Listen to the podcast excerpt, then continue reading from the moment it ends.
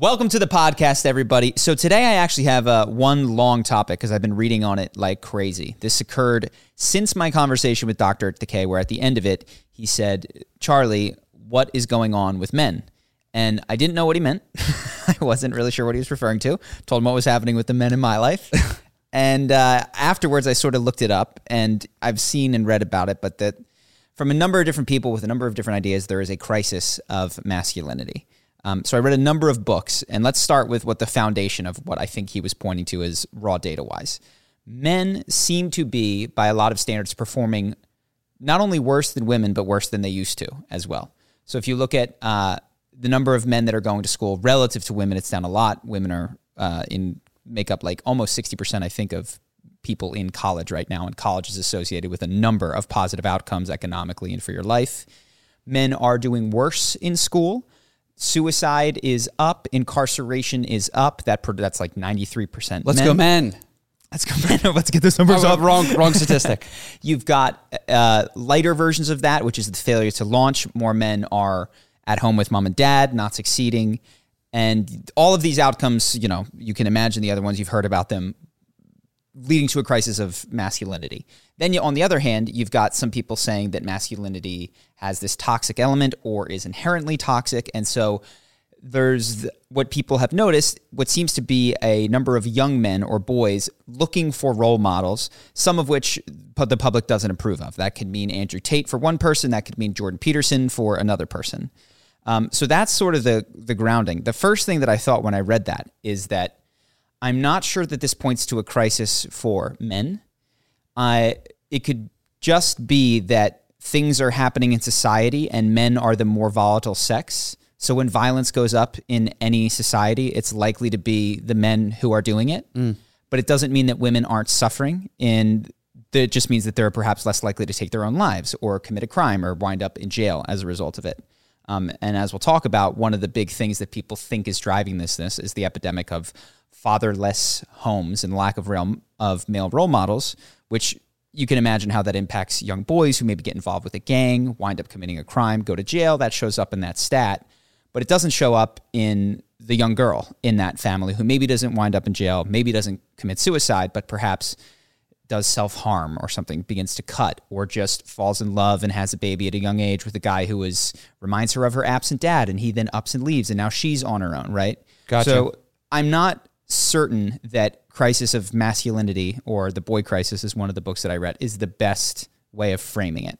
Uh, I think that people like to read and learn about themselves, though, and there has been such a focus on women's problems that there's this seeming hunger to have the spotlight shown in the other direction.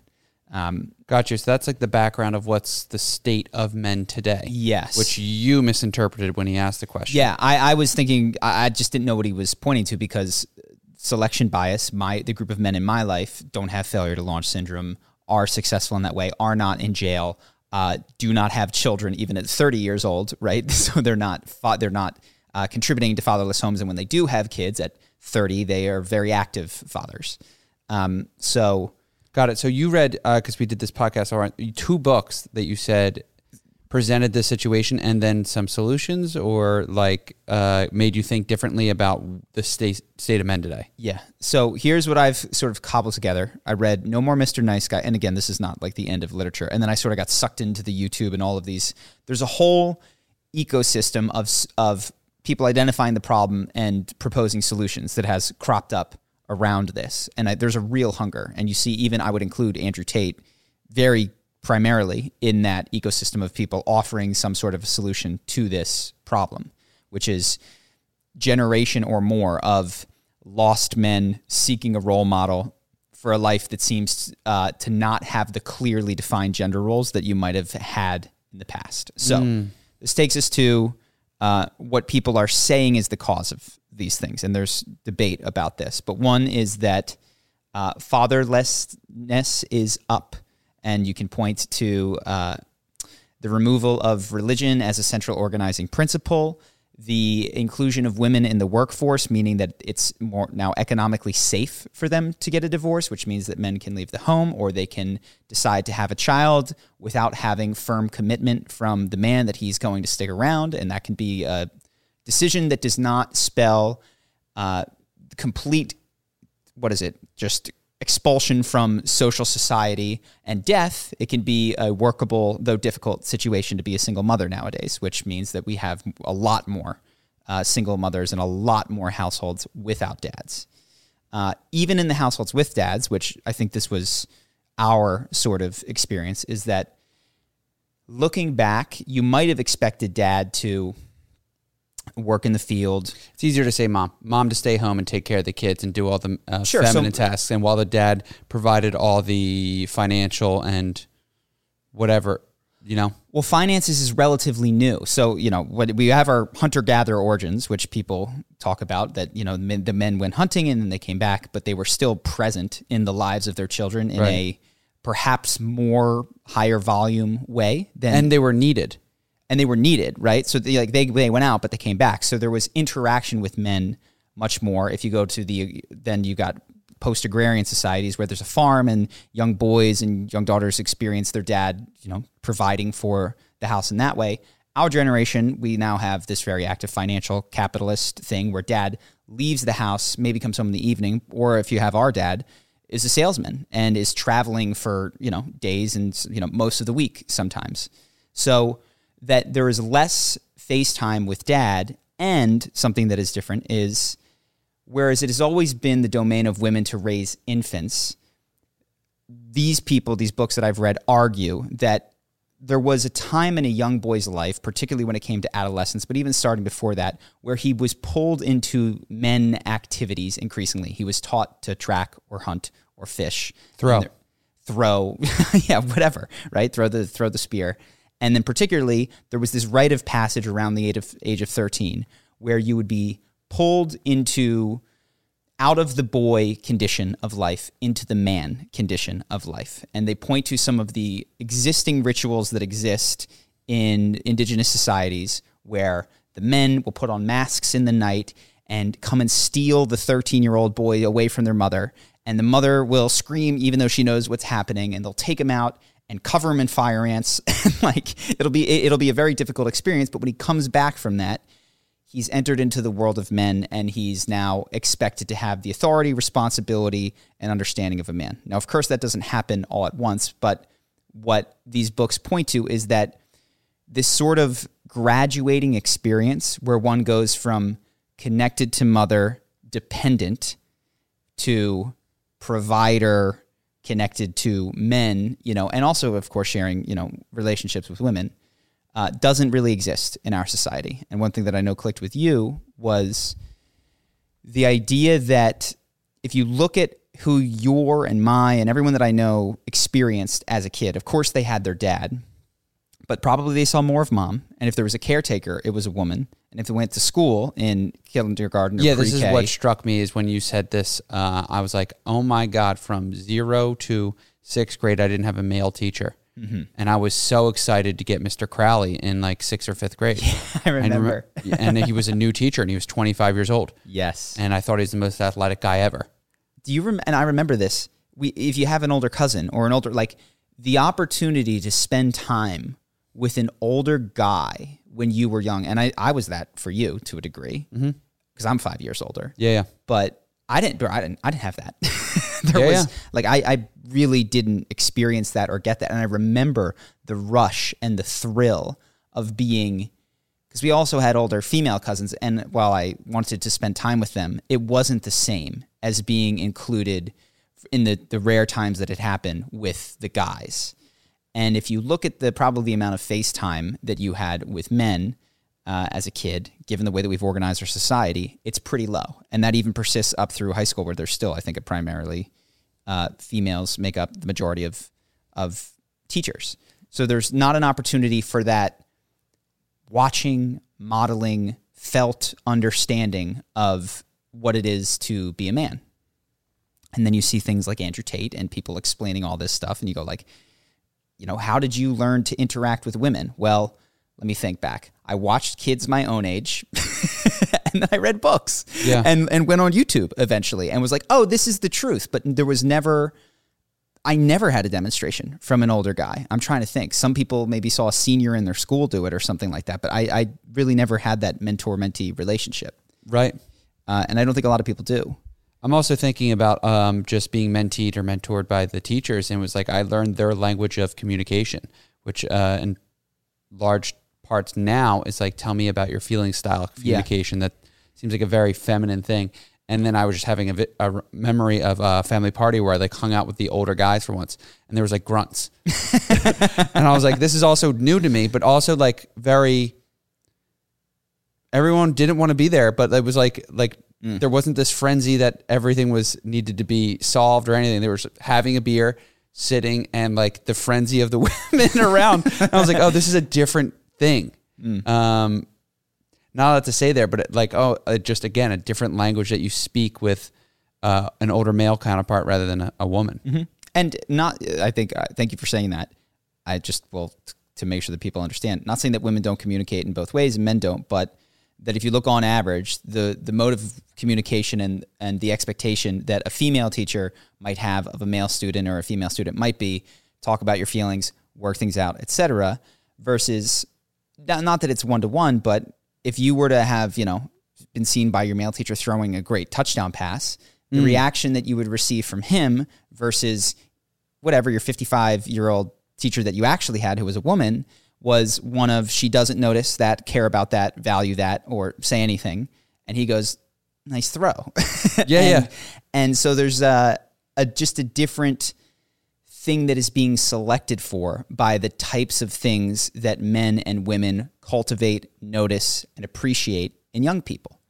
And if you're someone who doesn't ha- or it doesn't come easily to you to uh, resolve things with words or your feelings or sit down, raise your hand, speak up, as opposed to act, you know, play dodgeball, whatever it is. And now they're shutting down gym, gym classes. Have you heard about this? No, no, no. Oh my gosh. So we're going to have him here. Ryan, who has helped us with like titles and thumbnails and all this kind of things, was telling me that their gym class and their self defense classes have been turned into, I think they're called stop classes, which is like, hey man, preventative. Talk about it. Preventative, walk away. Don't, you know, now they discuss things as opposed to like kinetically working through, here's how you protect yourself.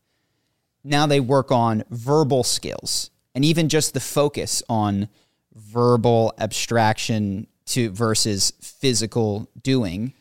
Ooh, bummer. Uh, men are losing their purpose. If we can't go die in a war or protect people, we just have to use our words. I think we're going to be disenfranchised. So that's uh, that's what the Boy Crisis talks about, uh, which is a book by Warren Farrell, and his general idea of amongst many is that there's this purpose hole where we used to bribe men to sacrifice their health and you know maybe die in a war or in backbreaking labor or, and we still have remnants of this in the types of jobs that men pick which you know when you look at people who die on the job they're predominantly men when you look at wars being fought ukraine being a prime example the women flee to the west and the and the men often stay not to say that women don't participate in the war as well but it is uh, obviously uh, a There's a draft gendered for men. it's an obviously gendered response Yeah. to, to these types of things um, and particularly it's also an age response which is this is the thing that younger men do and so that cultural expectation that you're going to sacrifice yourself uh, persists, and we lionize that. And so we were, you know, when Kevin Durant two years ago went in on a bad leg to the finals and shot two threes and then tore his Achilles and was out for a year, that was like, Brother, yeah. And way to, way to try. yeah, when they when you get a, Sacrificed your body and probably $50 million. when you get a concussion, you get back in there. I mean, I remember there was a kid on your basketball team. you, you know who I'm talking about.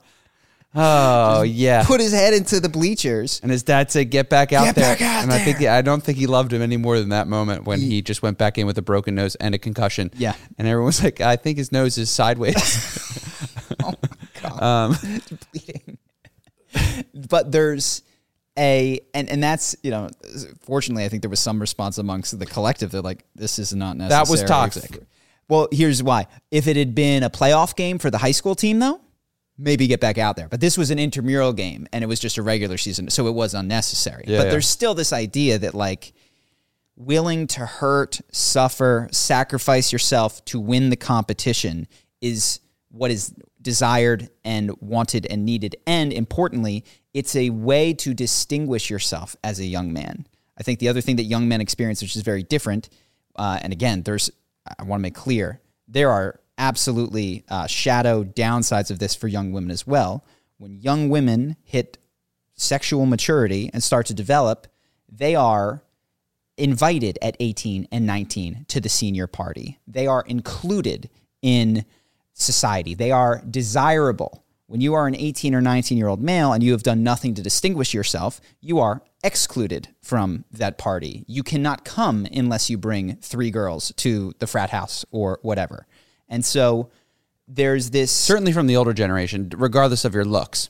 uh, this was just true of my, when I grew up. There's there's ladies' nights. Ladies' nights are free. Guys gotta gotta pay. Yeah. like you weren't you you couldn't participate and you weren't wanted at a lot of the social events as a young man. And I think increasingly, like I think this is just true. People tend not to want to or like young men, 18, 19. They're boisterous. They cause problems. All this these kinds of things are super hormonal.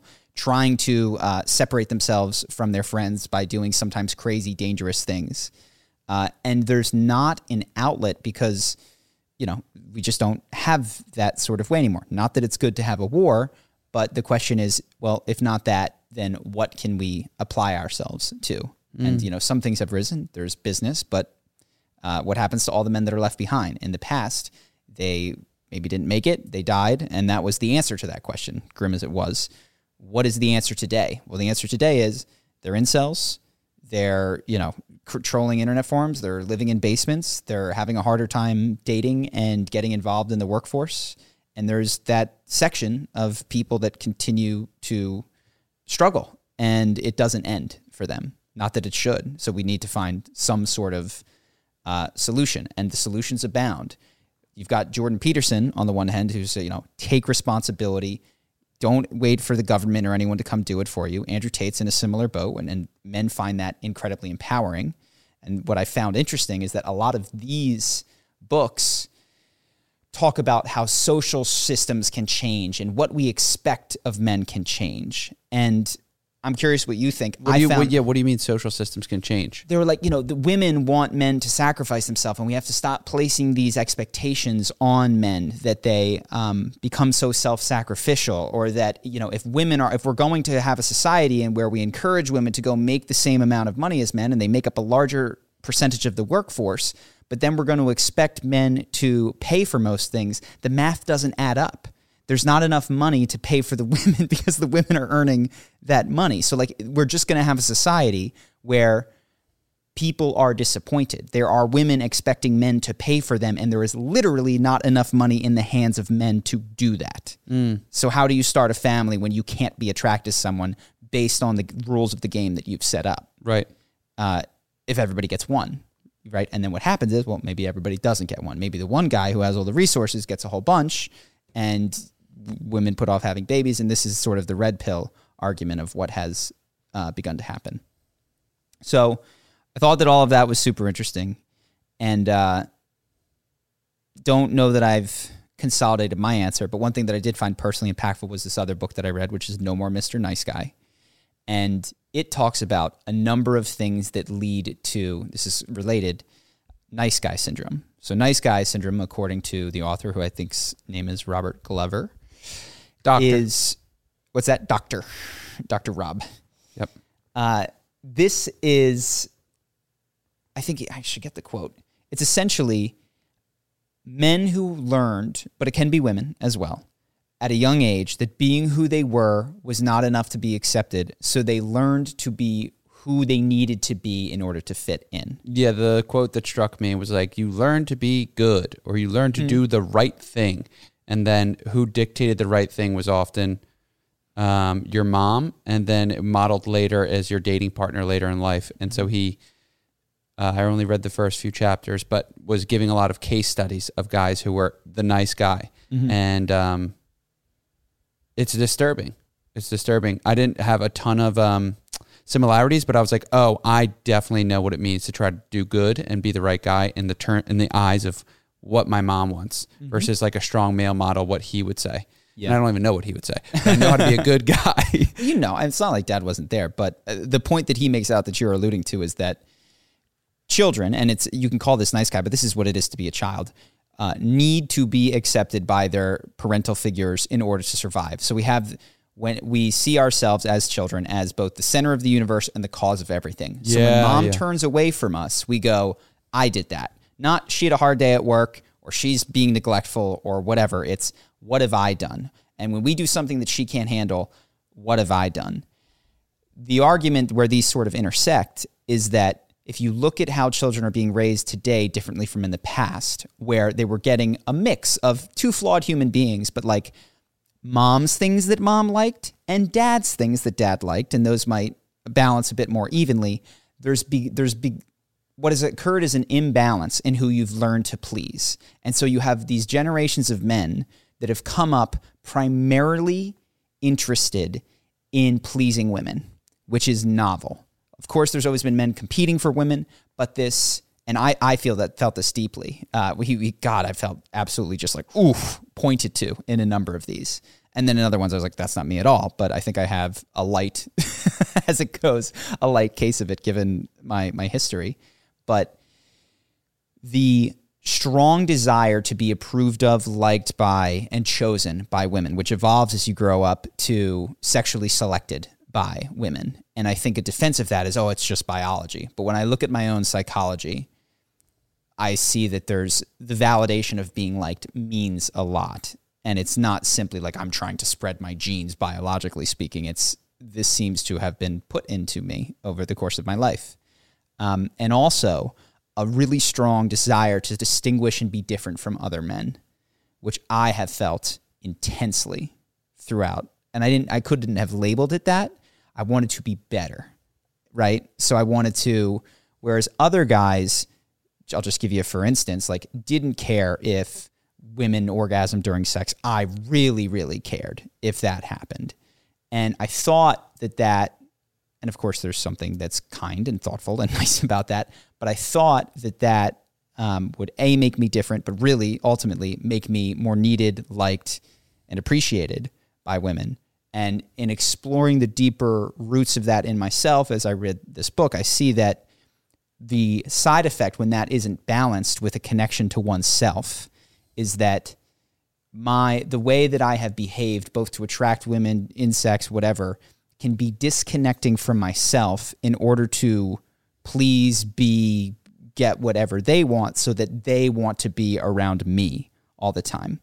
And then what that has created in my own particular life is uh, commitment issues because I Well, simu- before you before before you go any further, that is the moment of that disconnection is the the loss of authentic self, the move into Mr. Nice Guy, right? yes, yes And so by going into Mr. Nice Guy, uh, you're doing something to please someone else, and this book is trying to get you back to your authentic self, right? Yeah, and it's it's describing all of the ways that you can be that you can do this. So uh, whatever, for example, would be And by being your authentic self, uh, presumably you're more attractive. it's not important that you're more attractive. That is the difficult thing Uh, because the nice guy, and it's this is why it's insidious. I thought when I read this book years ago, I went, "That's not me at all." I like I looked at it because a lot of them are not me. It's like you know, after doing the dishes for the fourth day in a row and cleaning everything up, Dan is tired and puts the rag down. His wife gets home and says, "You forgot to do the counters." Dan feels, and I'm looking at that. I'm going, "That's not me." Like I never ever. And I had this sense of myself that I'm which I am, stubborn, willful, sometimes like not going to help out in these particular ways. But there's also The medium they chose also was cleaning dishes. And you're like, I don't clean I don't dishes. clean And then if dishes. you just chose a slightly different medium, it would what be I you. do is I earn enough money to make sure that I have a maid that makes sure that you don't have to clean, and that's the truth, right? Yeah. And it's and it's so I viewed myself as different from that, and I think what I did is I almost reacted to the prior generation of nice guys, which were simps, right? They were like overtly weak simping for women. And I think if you look at a lot of red pill stuff, these are just evolved simps, which they said, oh, the, the simping that I thought would work, which is giving her everything she wanted, doesn't work. But I found out that being edgier and saying no and drawing hard lines and mm, I'm going to do it and I don't, you know, that actually attracts women. So I'm going to be that.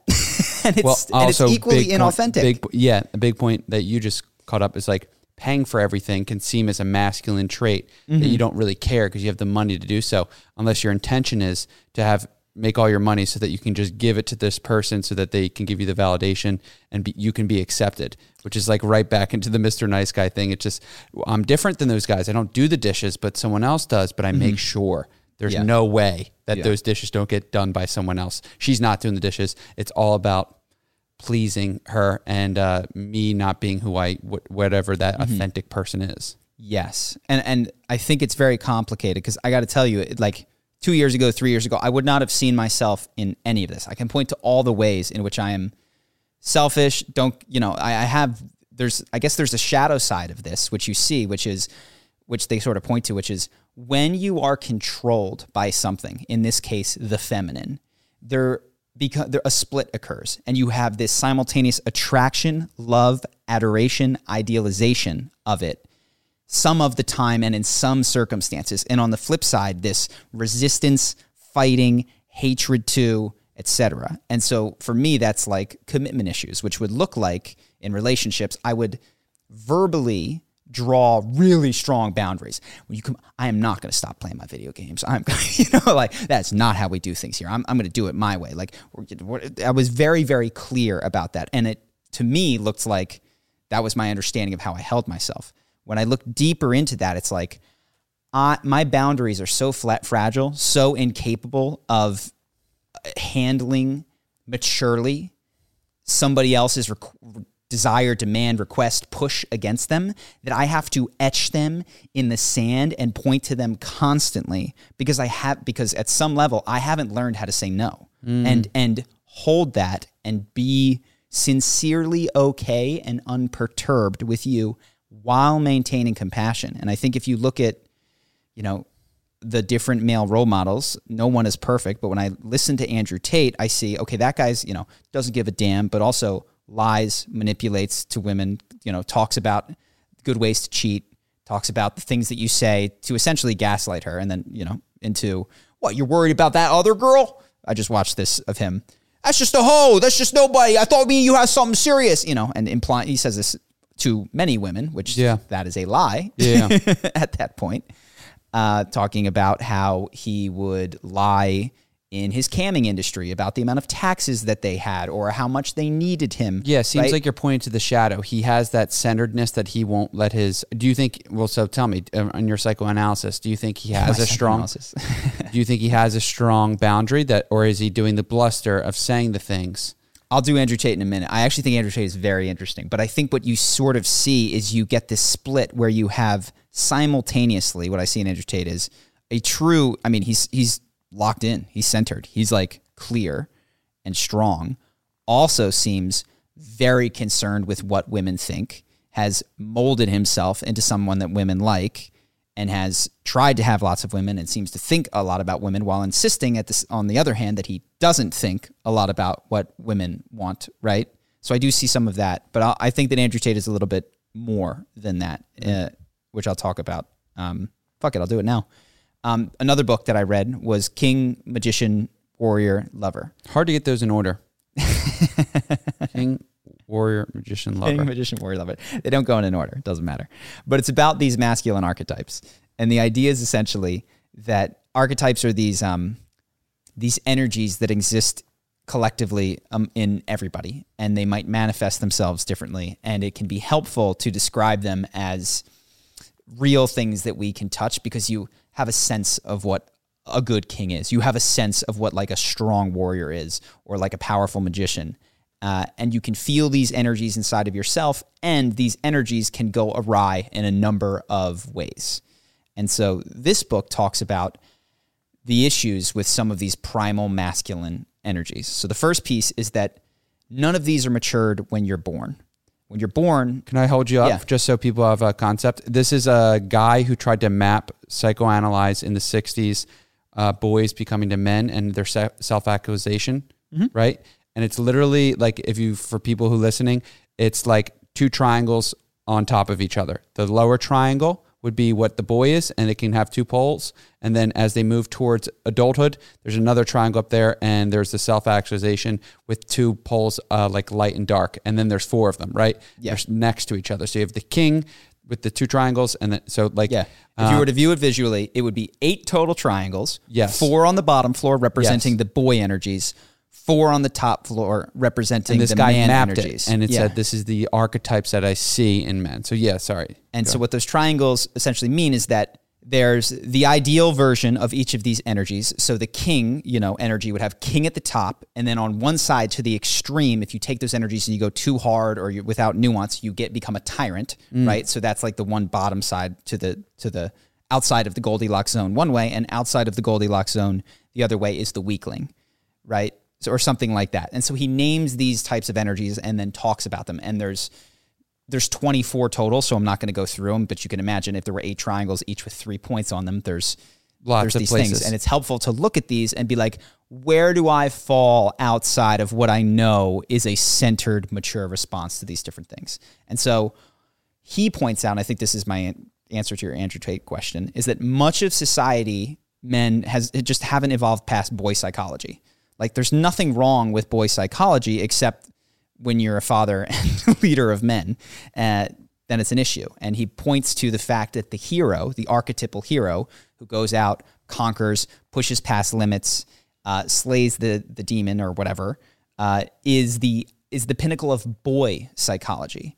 But properly integrated, that hero becomes king in man psychology. And those, if you just even think about that, the difference between a hero and king is pretty stark. And he's got a great quote, which I'll um, pull up here real quick about this. So, yeah. In the medieval legends about heroes and damsels, we are seldom told what happens once the hero has slain the dragon and married the princess. We don't hear what happened in their marriage because the hero, as an archetype, doesn't know what to do with the princess once he's won her. And so you can see how the hero for an adolescent is a perfectly like that's where you're supposed to be is just striving and who knows what, what are you going to do if you you know you're becoming at that point.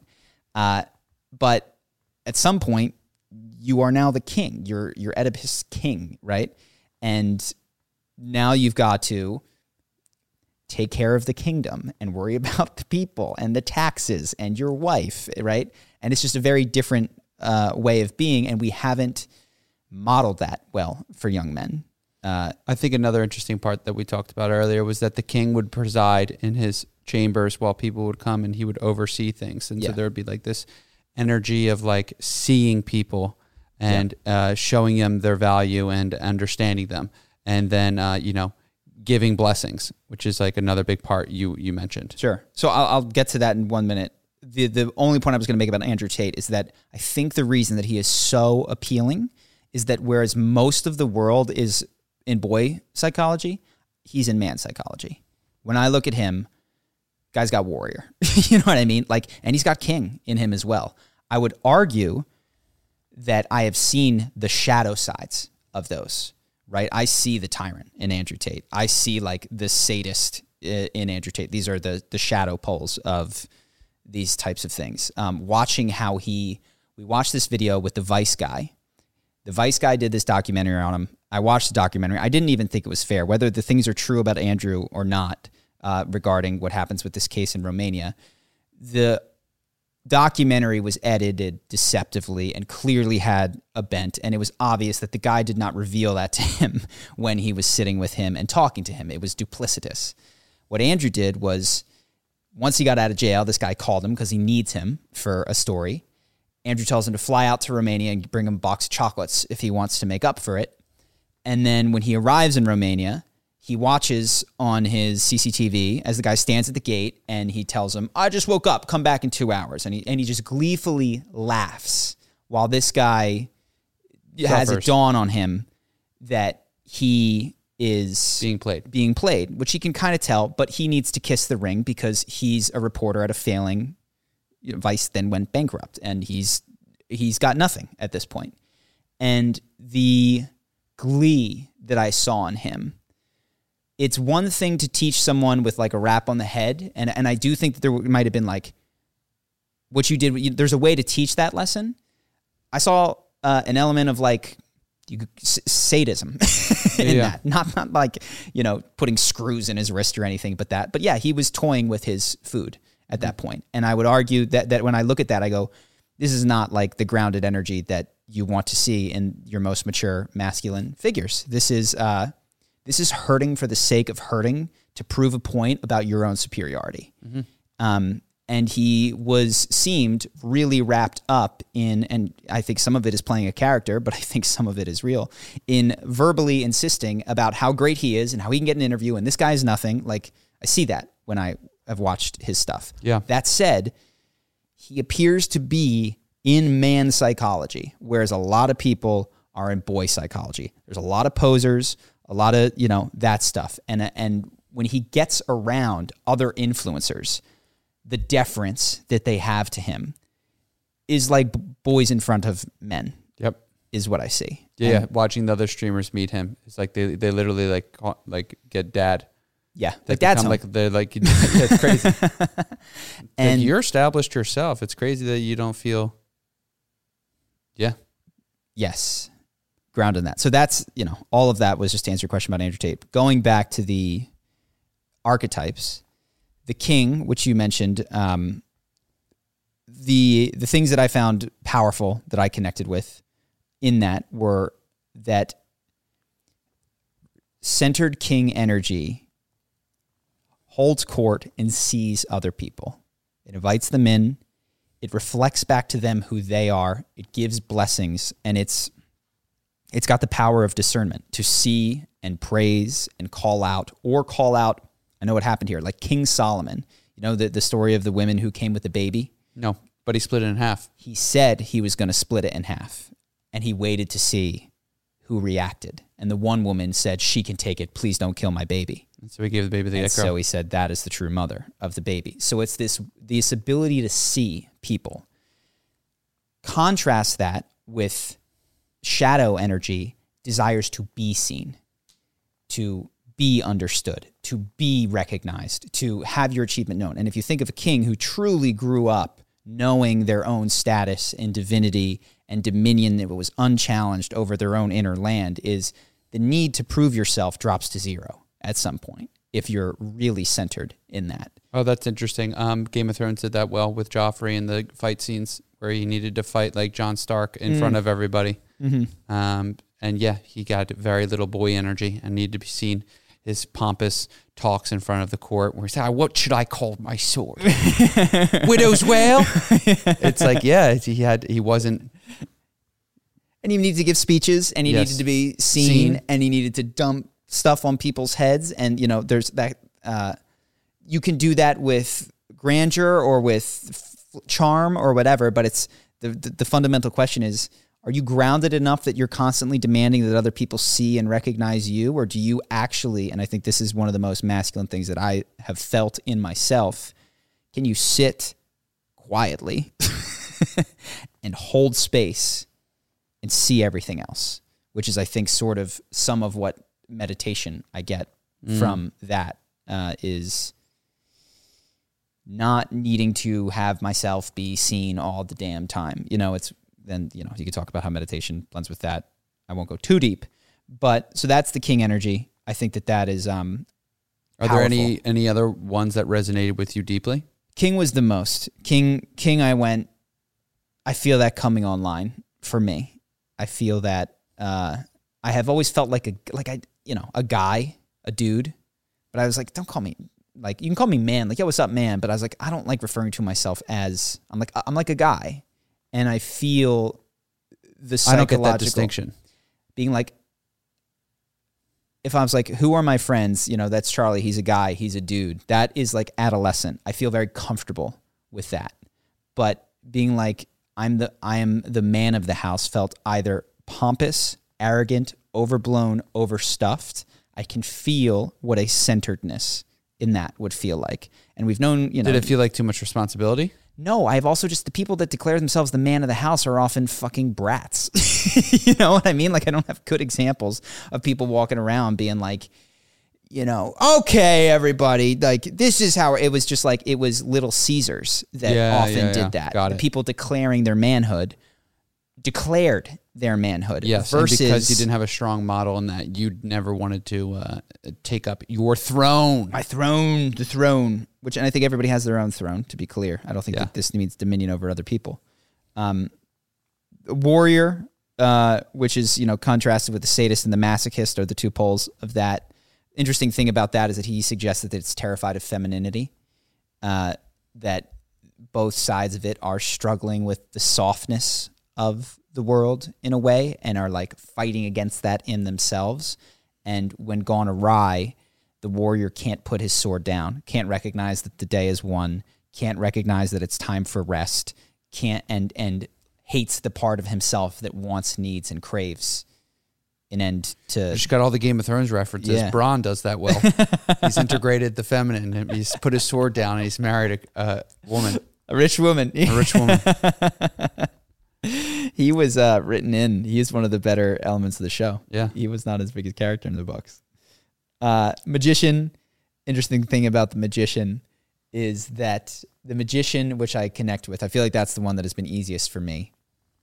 Is capable of making hard things look easy. Can turn, you know, Precocious is the word you used. precocious is like that's the child form of the magician is the precocious child, which I was like, oh, that was that was me. Yeah. Um, and the difference between a integrated magician in manhood and and not as integrated shadow side is truth versus manipulation.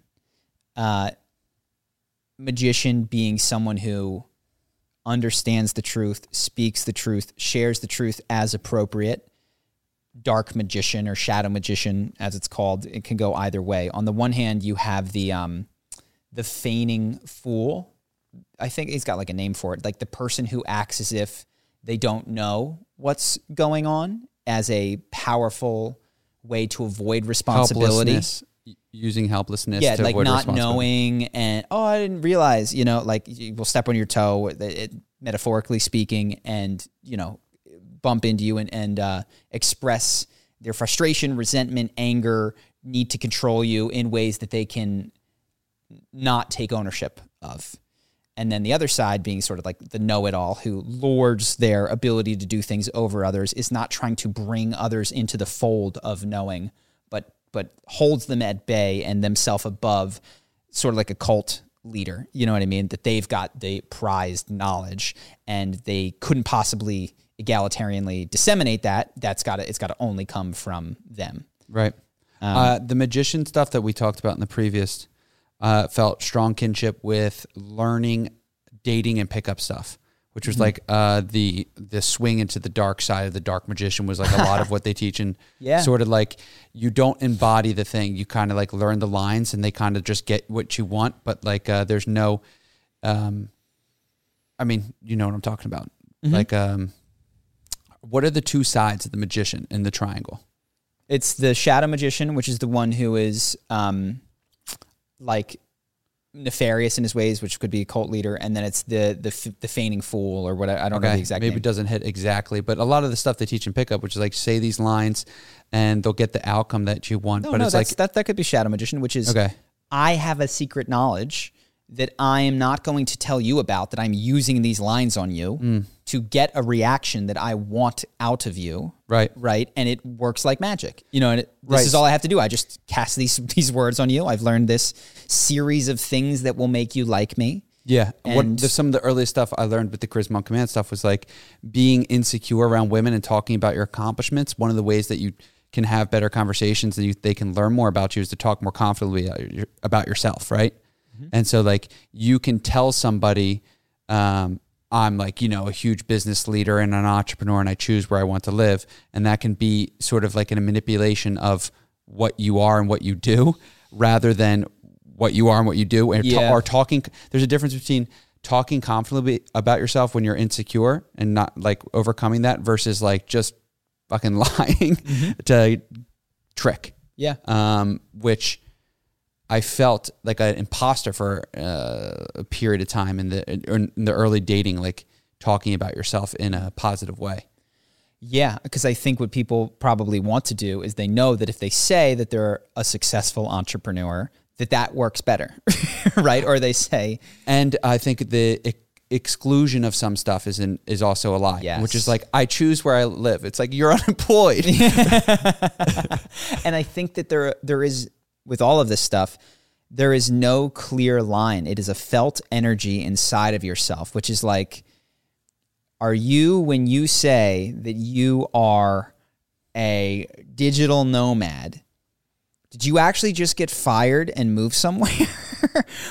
or are you in month four of six starting your business? And it's and there's a way to be honest about every stage of your life that is both, I think, sincere and attractive to a degree, right? To varying degrees. It's always going to be more attractive to have fucking, I don't know, just won the Kentucky Derby or whatever than it is to have just been fired.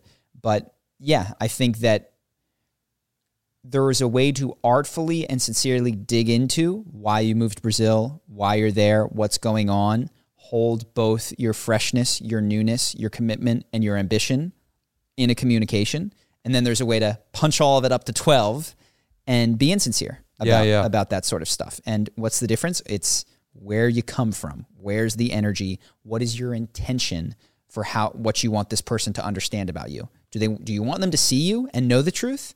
Or do you not want that Yeah. And I think that's that is the fundamental difference is do you want the truth? That's the question of the magician. Like, do you want it in yourself? Do you want it for others? Um, and if you don't want it, what you want is varying degrees of manipulation to get what you would like out of any particular situation. yeah. And it's tough to want the truth. And this is why he says they kind of need to go together because the truth in some situations might lead certain girls to walk away from you. One of those girls could be your wife because you did something to betray her. It could be, you know, a business partner, a friend, in anything, right? So, yeah, it's it's tough to you can't fake it at some point. There's like, do you are you do you believe that there is this is kind of Jordan Peterson to a degree. Do you believe that there is a magical spiritual quality to the truth that will benefit you even if you can't see how? And I think that there's an element of that that is that sort of faith and trust in yes, I may get fired. Yes, people may dogpile me, but I just believe that the truth is better than not the truth. And that that core belief, I think, sort of infuses that uh, archetype. Well said. And then there's the lover, which is uh, uh, sounds like lover, but I think fundamentally is at its uh, the way that is most healthy integrated. It's the most human part in the sense that it's connected to the body, sensations, good food, good wine, uh, you know, sex, all of those sorts of things that are embodied experiences of life. Pushed to one side, you become A glutton. a glutton or Casanova or whatever, and it's just you want to just taste everything in the world. The other side is a bit like the ascetic who is does those things but is disconnected from the connection to this world in all of them. Um, and I didn't have a ton to say about that one, but I thought when I sort of combine everything now that we've talked about for the big finale, uh, what my my thoughts generally on this masculinity thing is that I don't know that it's a crisis of masculinity. I think, better said, it is a realization that society, probably for a long time, has not embodied uh, a level of maturity that it could.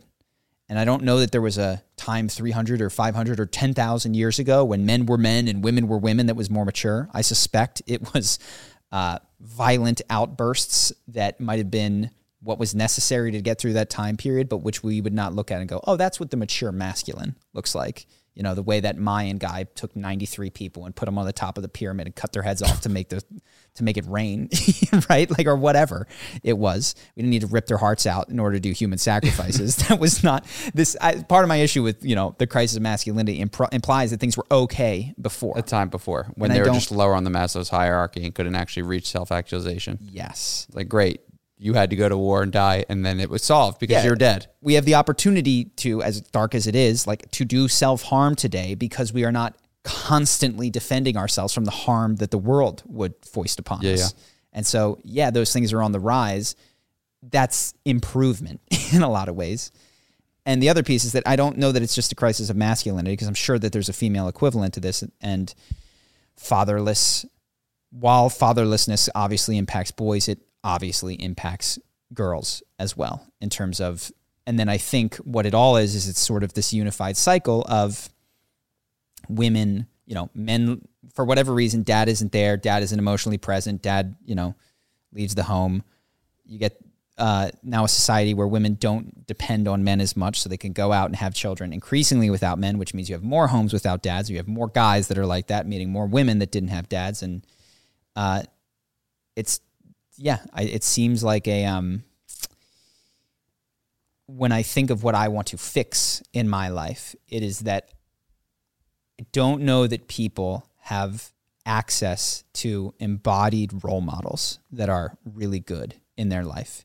And it seems like a good point to bring up the difference between what you mentioned this, which I found fascinating, is like all your role models that you had earlier were authors, male authors, yeah, and I said um, all my role models were like sports athletes um, for the embodied what I perceived as uh, centeredness and give it basketball as someone who could uh, under tough times perform at their very best and not let the um, circumstances affect them was like a representation, a physical representation that their mind was okay. You know, they made the shot. They can always make it in the open gym when they're wide open.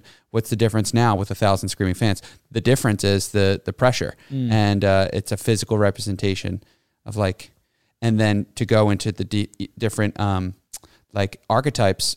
Like Michael Jordan is definitely like on the sadist or like masochist side where he like doesn't sleep and has to fucking play 18 holes of golf that day and Yeah. win at everything and like never give up. And um and then there's probably other guys that I mentioned like uh like Damian Lillard's um who worked hard were persistent uh made the shots in the big moments. I don't think they have like a psychotic like element to them which I would think Michael Jordan or Kobe Bryant did which was like um I'll harm myself. Kobe had what he called blackout days, which he would just work out for eight hours until he blacked out.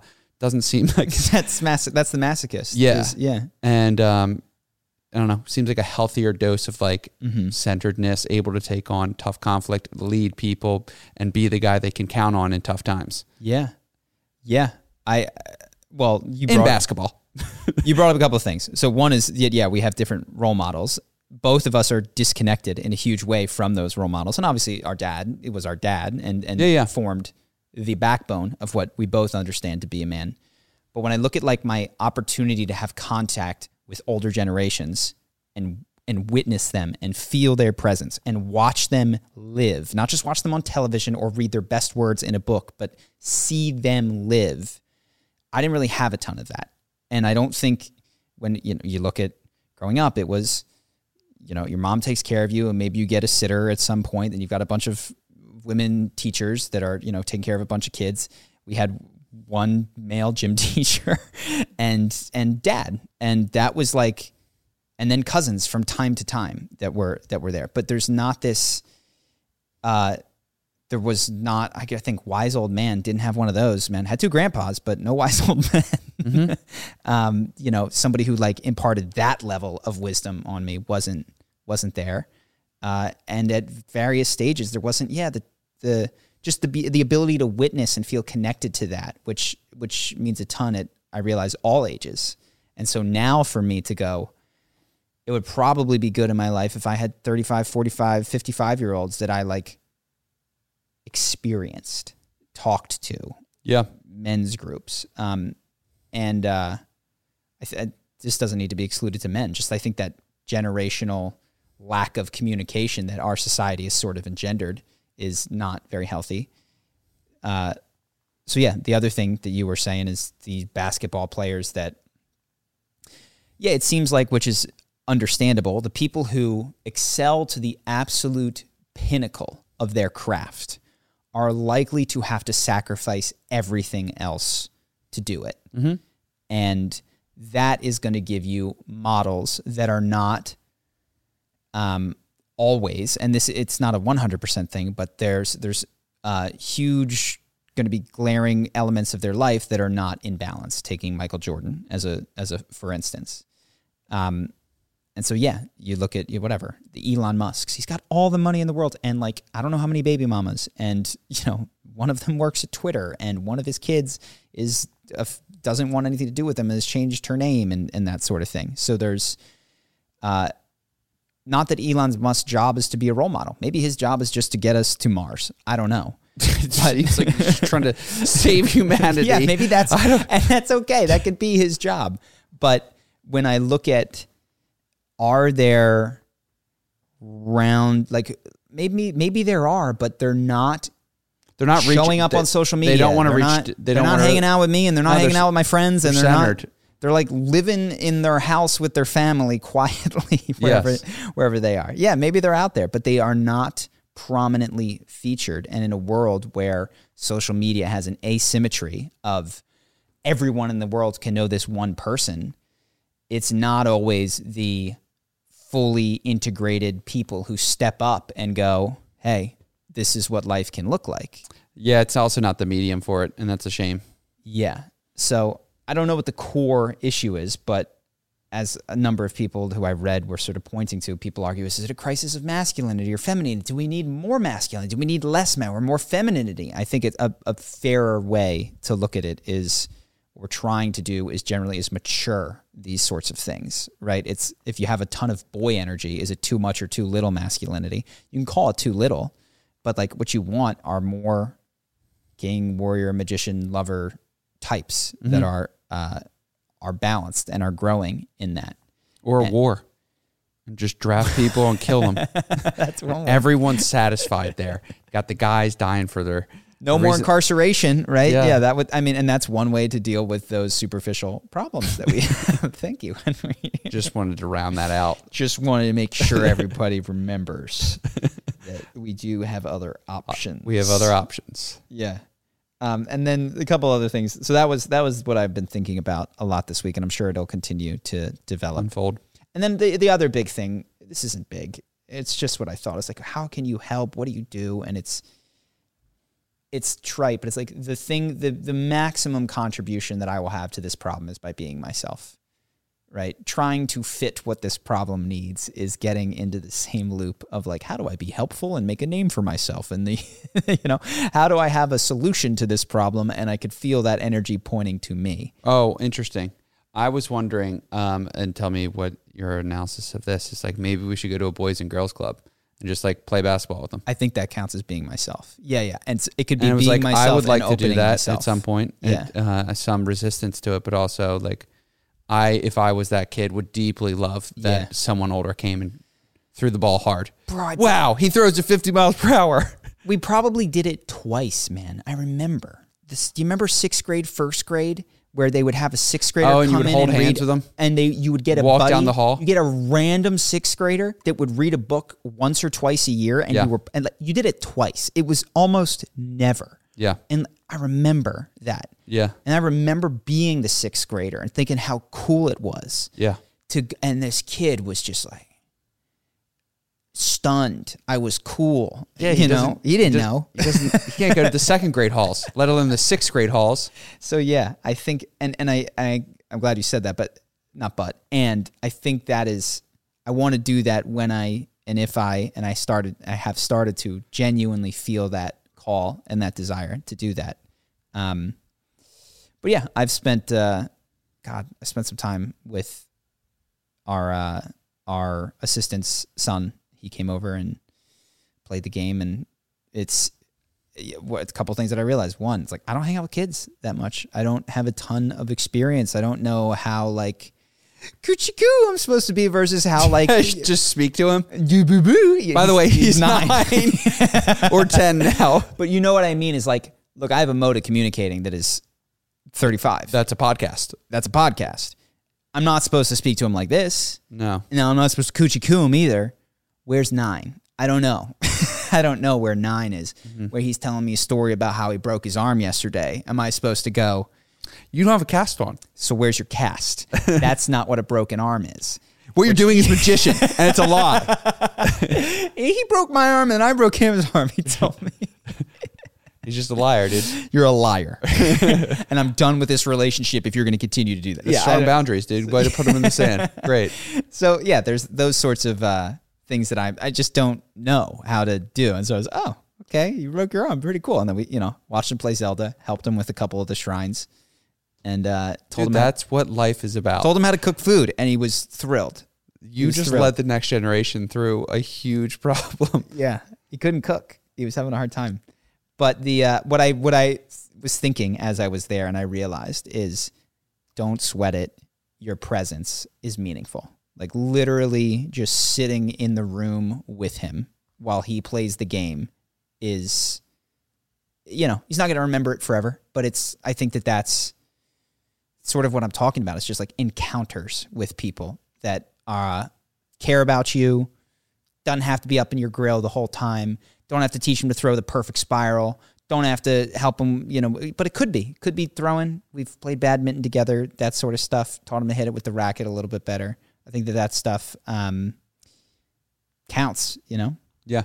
It's also interesting because you're my brother, and I just remembered you also made Charisma on Command, and which is like literally like helping the next generation with what you learned. Mm-hmm. Um, just an interesting thought. I was like, oh yeah, like you already do this. The fact that you're asking these questions is obviously why you made COC.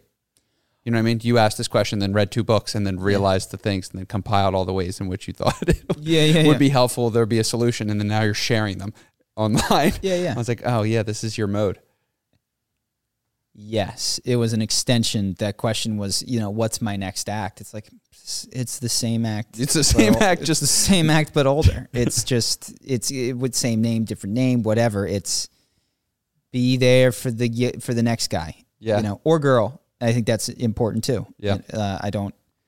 I hope that I've said this enough times that I don't think that this. I kind of dislike. I know that it it attracts a wider audience when you talk about the problem with men today or the problem with women today versus saying and pointing the, finger at the opposite sex. that well that that's going to attract the widest audience Yes. but if you say the problem with maturity today no one cares or the lack the problem with materialism today no one cares Now, the title and thumbnail crisis of of, this podcast masculinity will though be is attractive but i but i think that all of these things impact women i think they might impact them on average in slightly different ways but i do think that some of the solutions of like women need positive male role models too i think that's going to change women's behavior No, I have some serious questions about the Yeah. women picking up some of the masculine traits and how that works Oh, out can, for them. We can talk about that. So that's another thing I'm glad, yeah, that I didn't touch on is um, some of these books sort of point to the idea that since the women's lib movement, that women have entered the domain of men and things that we previously thought women could not succeed in, they are succeeding in. They're out in the workplace, they're earning money,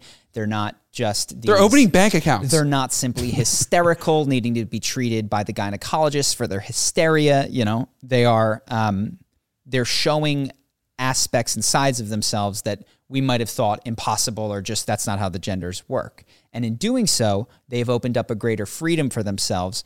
And what that has done is, without intending to, that has encroached on this territory that used to be the the way that men attracted women and got women so what happens now for men? Because if you look back and go, okay, so women have stepped into these masculine roles, have men stepped into feminine roles? And the answer is not nearly as much. And can a masculine man integrate the feminine in a healthy way that isn't simply um, stepping backwards or denying his true essence? And that might look like greater emotional intelligence or uh, facility with feelings, openness to compassion, ability to rest and receive as opposed to produce, you know, constantly. Um, Was there any like something? uh, Maybe I heard something about a divorce rate going up because the women. yeah, the divorce rate has been going up like crazy since since we opened that thing up for. it might have dipped in like recent years, but yeah, it's up it's up tremendously. Yeah, I still have the question of like what's going on with women who've picked up some masculine traits. I think what these books posit and seems fair. Do they marry little boys? they do they marry little boys? Um, I don't think that there's. I, I don't know what. Yeah. I don't think there's a lot of mature men out there. Period. So yeah, women are probably marrying some form of boys. If the women, on average, let's say like that, they're increasingly growing up in fatherless homes. What do they look for in a man? Well, they're looking for someone who's absent, right? They're looking for someone who they can't count on to be there. That's their model mm. for what a man is. And or or if it is, it's you know they hear from their mom that he's no good, this, that, and the other thing. Well, do you want to stick with that guy once you don't need him anymore, or are you just going to find someone that confirms that belief about men? Mm. Get, you know, get pregnant, have the baby, and then get in a fight, and now you have sole custody, and he's not that present. Yeah. Uh, that's that's one of the worst case scenarios, but it is not uncommon. And uh, I think that there's variations of that, which is because there are not a lot of women. Women are not looking for that type of man. They're looking for um, a myth that was told to them about a Prince Charming type guy that can't ever exist, and you know, men are not living up to that. And you're having more women without children at age 30 than ever before. And you're having you know all that sort of stuff is happening in america. So. Oh no. oh, yeah. And it's all okay. I like uh, crisis is i think if this is a crisis we're always in crisis is my is my guess right? If this counts as a crisis then i think every stage of human dynamics is is in crisis for one reason or another. So it's okay, uh, but doesn't mean that we can't look to it, address it, and I think that maturity, all those sorts of things. I also think one one thing that I was reflecting on is who are the who are the people that have stepped into this gap. You know, you've got like Tim Ferriss was important for me, but Andrew Tate's big now. Jordan Peterson is T- big Tony now. Robbins. Tony Robbins. You mean as Back far as the like day, the, the yeah. stronger, masculine, uh, front facing, here's how you pull yourself up by your bootstraps? Here's how to be a man. There's Here's- a ton of people though. There's- Yes. With the rise of social media, I can rattle off a bunch of names. Yes. Do you mean like the apex of it? Because the top five can are wildly different. You got like Jordan Peterson and Andrew, Andrew Tate. Tate. which yeah, I was just I was just thinking of those guys who are who are who are they? I was curious as I thought about it. Which of them, Mr. Beast. Mr. Beast? My question was which, if any of them, um, meditate in a significant way. And I don't mean like 15 minutes because it helps you be more productive. I mean like in a big way. And I wonder. I I wonder. mean, Andrew Tate spent 70 days in jail. I don't think he was really doing anything other than thinking. Mhm. That's not the same as meditation, though. Just to be clear, I don't know if he meditated in jail. True. Uh, the reason that I ask is because as I I'm I'm zero percent expert, but as I've done a bit more meditation, I did an hour and a half the other day. Uh, s- there's something that feels I don't know if it's masculine, but it might be deeply masculine. I would I'll risk and I'll check it in a couple weeks if this doesn't feel true.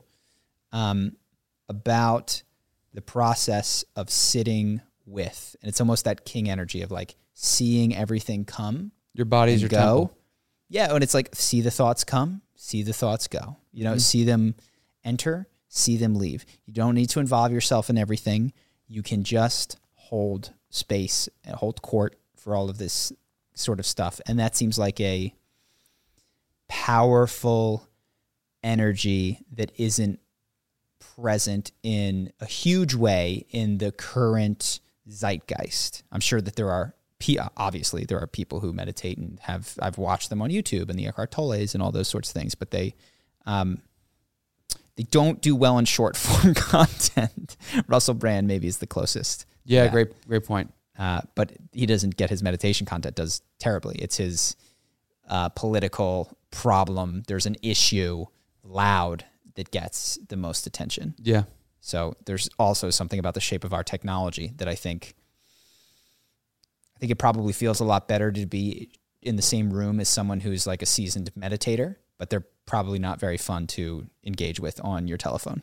Absolutely not. Yeah. So so the mode of expression of someone's power and potential as a role model is just not captured by the way that we're we're doing it, which is another another problemo. Yeah. Anything you wanted to add? No, my mind is blank right now because I have meditated and I am a king. I don't, don't have much. Um, beautiful. I was thinking through this at how different some of my responses were to the examples that I was reading. But then I dug in. I was like, oh, they're the same at a deeper level. So one of the books was just talking about how fear for people is just a, a thing that happens where you shut down and then you retreat. And I trained myself when I was afraid to shut down and move towards. Just wide eyed. Yes. Eyes and roll so back in your head. you know, you're scared of this social situation, get in there. And to be clear, the value of moving towards was so much greater than the value of moving away mm-hmm. from. the things that I learned, etc. But there is a really important difference between I think the experience of meditating with fear and experiencing fear and holding your center versus feeling fear of a social situation and having such a discomfort arise in you that you move immediately towards it to deal with it, handle it, and escape it. And it is a very, very different experience, one which I'm trying to cultivate more now to be able to be with emotions and not need to act in either direction in order to get them to go away. So I'm not recommending because this is not like actionable, but you know, you're afraid to talk to that person or ask her on a date, so you just pop squat and meditate. but that I learned to quote unquote conquer fear by blowing it away and never really giving it the opportunity to like blossom and flower. And I think when you do that, you can push fear into other aspects of your life and into your subconscious and into all these sorts of things. And what you have is someone who's like socially very comfortable, and seems to have conquered fear. And in some way has like bullied fear and pushed fear around, but has not witnessed and transcended fear. And I've not done that. And I f- want to. I feel that, and I feel how different that is to just Yeah. like, because subtly what happens when when I get afraid to a degree is there's a disconnection from your body. There's disconnection from the sweating hands or the or the beat red face or all of those sorts of things. You're just you're just going, and I and I've learned to one go through that and just continue going, and two have situations that used to trigger it no longer trigger it. But that's not the same as I'm with you, fear. I'm present. That to me is the difference of like hero and king energy. Mm. Hero is like ah, Yeah, it just yeah. like cuts right through it, and king is just like welcome. you know, Yeah. here we are. What Uh, do you share? You know, that Yeah. sort of a thing. Um, so I'd like to. I'm feeling a lot more called to just traditional meditation these days, and uh, breathwork too. I'm doing a lot of. All that to say, which I wrote down, still better to move towards than away, generally speaking, when you're out there in the world. But it's not the end game, I think. And just some things for Mr. Nice Guy that I wrote. Um, the ability to send love without solving someone's problem is really hard for me. I often try to like. I used to think, you know, you come to me with a question about your YouTube channel, or uh, somebody comes to me with a question about their thing. Like, I've learned not to get involved and do the project for them, but energetically, I really so badly want to have the correct answer, such that I either with you or with other people need to advise, help, solve, or disconnect.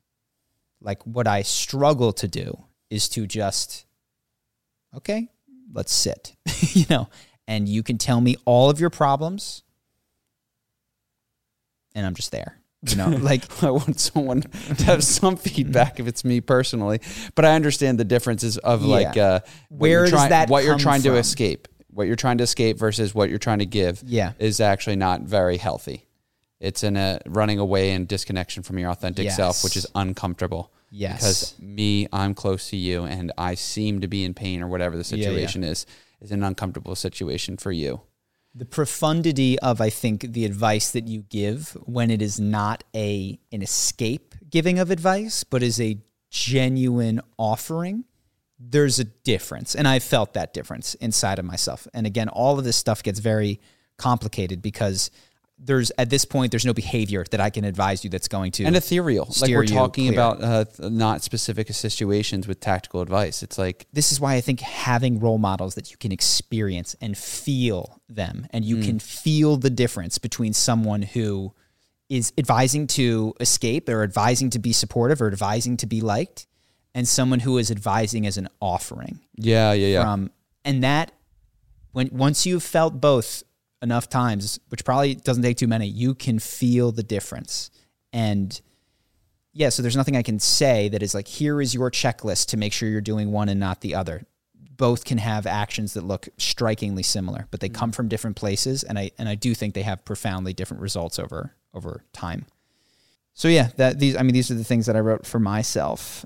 Um yeah that that some of my stubbornness was like an understanding of what it was to be a nice guy and a pushing back against it. You know that that I was like, oh well, nice guys are pushovers. I'm gonna be.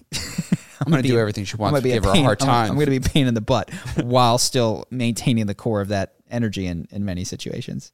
I mentioned this, but I just wrote it. The, the thing that I see that it sort of unifies so much of all these men who seem so different, these red pill guys, these whatever, it's like, is that there's this just this deep obsession and need for the feminine, like totally consumed by it. Whole podcast with these girls that they yell at and how stupid they are and they don't do it and they don't even know, but they're just obsessed with what women want and what women think of them.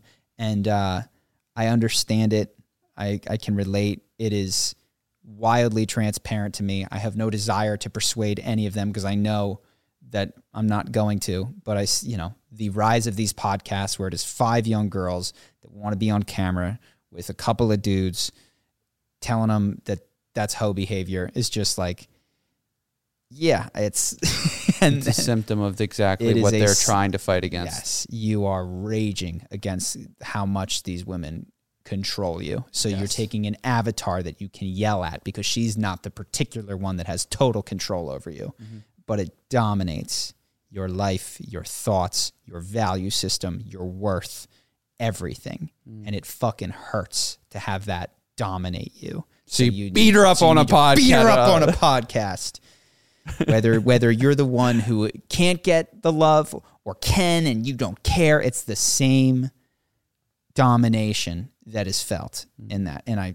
fuck, i see it it's it is uh, undeniable um, and you know this is one of the things that i wrote from my childhood which may be true of other people i think one of the things that i experience with a lot of the women in my life that is not allowed that was more allowed with my dad um, was what was not allowed was righteous anger at maintaining my boundaries, you know? And it could be steamy and childlike and yeah, kicking, screaming at times, but I definitely felt safer. And that, you know, I, it was a, in one aspect, a symptom of the dysfunction in my relationship with dad was that I could fight him more. But it was also a symptom of the health of our relationship, was that I could feel those feelings in his presence towards him, directed at him in a way that I couldn't with mom. And I look at my friends in their romantic relationships and their memories of their mothers, and there's like no anger. there's there's no you know pissed offness, and it's like oh I and I've I've felt this sometimes in journeys that we've done that have been led. It's like oh, generally speaking, I think that on average, women struggle sometimes with the intensity of anger that can come from boys and men and maybe even daughters as well. But that uh that doesn't mean that we don't have a bunch of angry people. It means that we have a bunch of people who learn that anger directly expressed leads to abandonment. And so they find subversive ways to express their anger, which are unhealthy. Um, does that make sense? It's wordy, but I'm down for it. Okay. and uh, yeah. Oh, and Jordan Peterson's take is that yeah, that we have um the that there's this this is the Jonathan Haidt Jordan Peterson is that there's this feminization. We mentioned this before of uh, that some of the women in colleges who are childless that have even um, infantilized the college experience. And so one of the things that contributes to all of this is this extended, not just adolescence, but childhood, where children are coddled to a degree that is words hurt and, you know, uh, mental pain is physical pain. You know what I mean? Like if your feelings are harmed, then that is an attack on you. And triggers that upset you ought to be treated as if there is a th- someone did something to you and the correction is not in your own internal system, but to them. So we have to stop the person who said the word that upset you. And by the way, let's catalog all the words that could upset you. And in this way, you have created what this guy from the book would call the high chair tyrant, which is the toddler stamping his feet, screaming that he won't eat this. But you have college kids and beyond who are this, they're high chair tyrants. Uh, they're screaming about how the world is without doing any sort of inner reflection of the only inner reflection they do is to find more victimhood uh, in themselves so that they can use that, turn that on the world to get what they want the world to do for them. Yes, which is be seen. which is be seen. Uh, and what they need is not more of that. What they need is one, they need to fix that child thing and be brought into a like they got a lot of work to do at that point because that's like the immature child expression of the archetype. You need to get the child archetype down. And They're at the beginning need of their simp journey yeah, too. then you got to get up to the man archetype and then figure that stuff out, or woman archetype. Uh, we shot our patrons already. Uh, if you guys want to check that out, it means a lot to the cast. Anything that you guys do, one, we answer your questions over there, but uh, two, it is the source of income for this podcast. The other amount is being funded by me at this point until such a time where we get enough from AdSense or grow the podcast. But uh, it does sincerely mean a lot, and it helps me to uh, to justify why I lose money on this every single month. every single day. Technically, every second of every day I do if you just fractionalize it. So, That's how. but it means a lot, and uh, we appreciate it. So, if you want to support us, uh, Patreon is the best way to do it. And we have your questions and uh, learnings from the business, which this week wasn't a ton, but in other weeks there's a lot of interesting things that I share. So, check that out in Patreon. See you guys later. Peace. Peace.